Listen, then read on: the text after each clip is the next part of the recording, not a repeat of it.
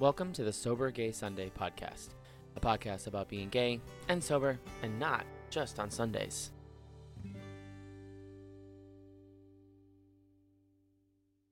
Hello, and welcome to the Sober Gay Sunday podcast. I'm your host, Dave.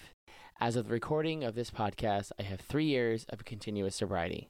In this podcast, we'll explore the ins and outs of being queer and sober in a world where drinking and using are woven into the fabric of our culture. But first, a disclaimer I am not a doctor or a mental health professional. I'm simply an addict in recovery telling my story and giving a platform to others to do the same. These are the tools and tricks of sobriety that work for us. If you feel like you're really struggling, please reach out to your healthcare provider and seek the help of a professional. And now, on to the podcast. Last episode, we chatted about how my first summer of sobriety set the bar for the rest of my life as a sober person. If you are now just tuning in, Fire Island and P Town kicked ass. I made so many amazing connections with other sober queers, and it was a huge part of my stable, sober foundation.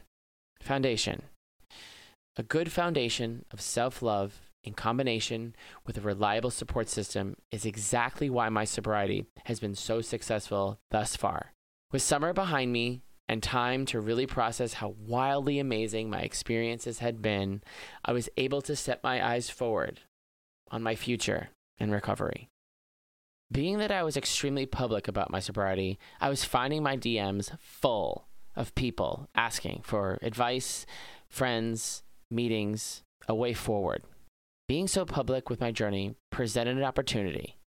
So I thought to myself, how do I want to recover?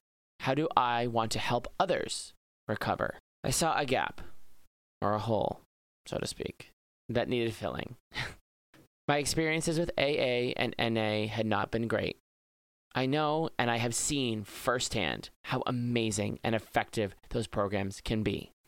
For me, however, that system was at times more triggering than helpful. Hear me out before you storm off or leave a comment about how I'm trying to dismantle a time honored and effective recovery tool. As I just stated, I have seen AA and NA do amazing things for people in recovery. As stated in a previous episode, I have two DUI convictions.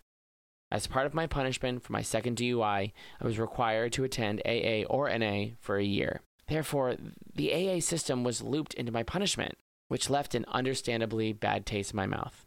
Back then, my recovery was court ordered. Now that my recovery was in my own hands, I had to make it my own. I had to carve my own path. So I sat in front of this blank canvas of my recovery and asked, how could I make this recovery journey my own? So I figured, why not make recovery fun?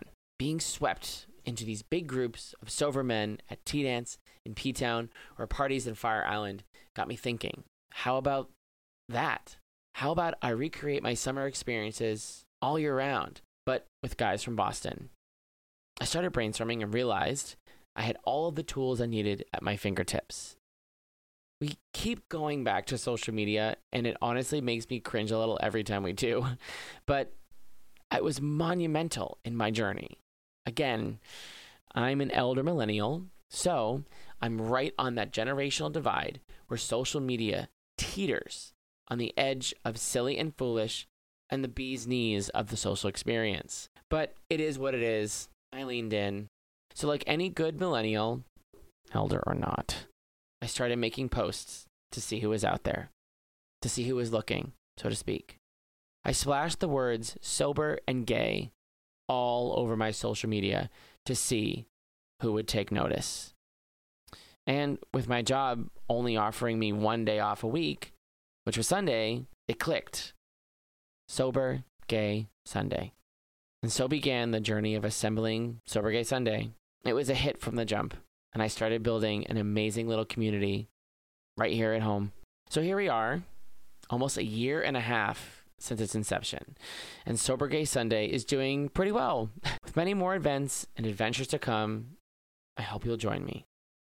It only took a few posts to get the ball rolling, and then, simply by word of mouth, this organization took off. Community is what we're all searching for. Community is what helps our sobriety maintain its longevity. Without each other, there is no recovery. And that brings us to today, the Sober Gay Sunday podcast. Many of you listening have been to Sober Gay Sunday events here in Boston. The next step is your story. You've got mine. Well, most of it. Now, it's your turn. If you want to be on the Sober Gay Sunday podcast to tell your story of sobriety, please reach out. You can find us on Instagram at Sober Gay Sunday. You can also email me at sobergaysunday at gmail.com. We cannot do this alone. We cannot do this without hearing the stories of recovery that has been successful. That is the most important thing. Seeing recovery be successful. That is what made my recovery possible. There is no right or wrong way to recover. We all have different journeys. We all have different stories. Every single story is worth telling. Every single journey is worth hearing about. Every single tool, every single trick, that's where success lies. Because what has worked for you may not work for others. But can you imagine if it does? I said this in the very first episode. If this helps one person, it was worth it. So stay tuned, and here we go. Thank you for tuning in to the Sober Gay Sunday podcast. Please feel free to like, subscribe, share, and comment.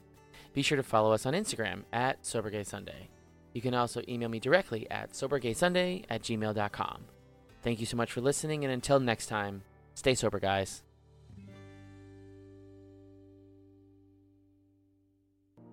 I'm so sick of small talking. Tell me something.